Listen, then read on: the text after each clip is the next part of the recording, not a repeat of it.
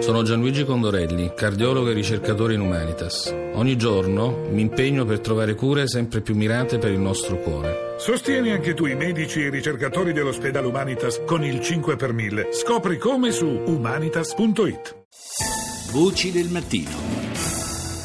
Parliamo di uh, Italia Digitale perché uh, dopodomani, esattamente lunedì 21, c'è la presentazione di un rapporto, il settimo rapporto su quella che è la digitalizzazione diciamo, dell'Italia. Io do subito il buongiorno a Luciano Violante che è presidente di Italia Decide, l'associazione per la qualità delle politiche pubbliche. Buongiorno Presidente. Buongiorno a lei buongiorno agli ascoltatori. E allora, settimo rapporto che viene presentato dopodomani. Un rapporto importante questo. Cos'è che verrà messo in chiaro dell'Italia? Italia digitale?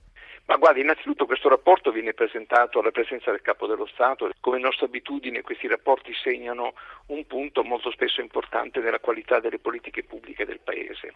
Ci sarà anche Carlo Ratti che dirige un laboratorio presso la Metti di Boston eh, a spiegare cosa sta accadendo nel mondo sulla digitalizzazione. Sì. Sono otto tesi molto semplici attorno, noi, attorno alle quali noi sviluppiamo il ragionamento che dovrebbe portare a un futuro digitale dell'Italia. Poi ci sono una quindicina circa di linee d'azione che suggeriamo al governo per poter eh, avere risultati migliori. Ecco, ricordiamo anche che il tutto verrà presentato a Montecitorio, c'è alla, Camera, sì, sì, alla certo. Camera c'è Laura Boldrini, c'è sì. il Capo dello Stato, abbiamo detto c'è anche la Ministra Marianna Madia. Certo. A che punto è però l'Italia dalla, dal punto di vista proprio della digitalizzazione? Sono un Ma po' guardi, di anni che siamo, se ne parla. Insomma. Hai ragione, noi siamo partiti in ritardo anche perché la instabilità dei governi non ha certamente favorito processi così complessi come sono quelli che, di cui parliamo oggi. Però come a volte capita, partire in ritardo può servire ad evitare gli errori che hanno fatto gli altri. Sì. Quindi possiamo metterci rapidamente in carreggiata.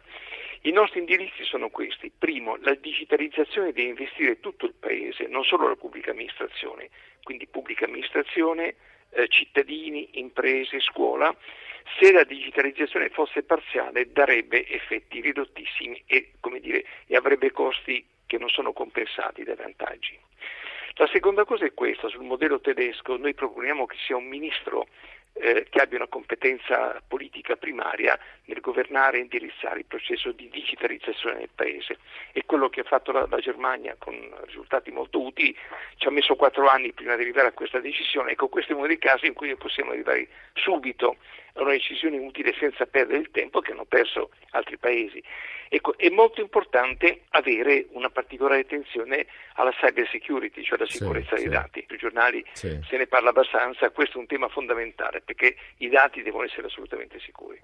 Certo è che c'è bisogno di questa famosa banda ultralarga che ancora in Italia non è completa un po' su tutto il territorio. Giusto, tra l'altro c'è un progetto Enel qui credo sia società, spero che si associerà prima o dopo Telecom, che sostanzialmente propone di portare in ciascuna casa, come si porta energia elettrica, nello stesso cavo portare la fibra eh, per la, la, banda larga che serve per, eh, anche per lo sviluppo del paese. Insomma, tra l'altro, siccome l'energia elettrica ce l'hanno tutti, anche nei posti più sperduti, la banda larga raggiungerebbe tutti quanti i, i cittadini e le imprese e questo sarebbe un fatto molto positivo.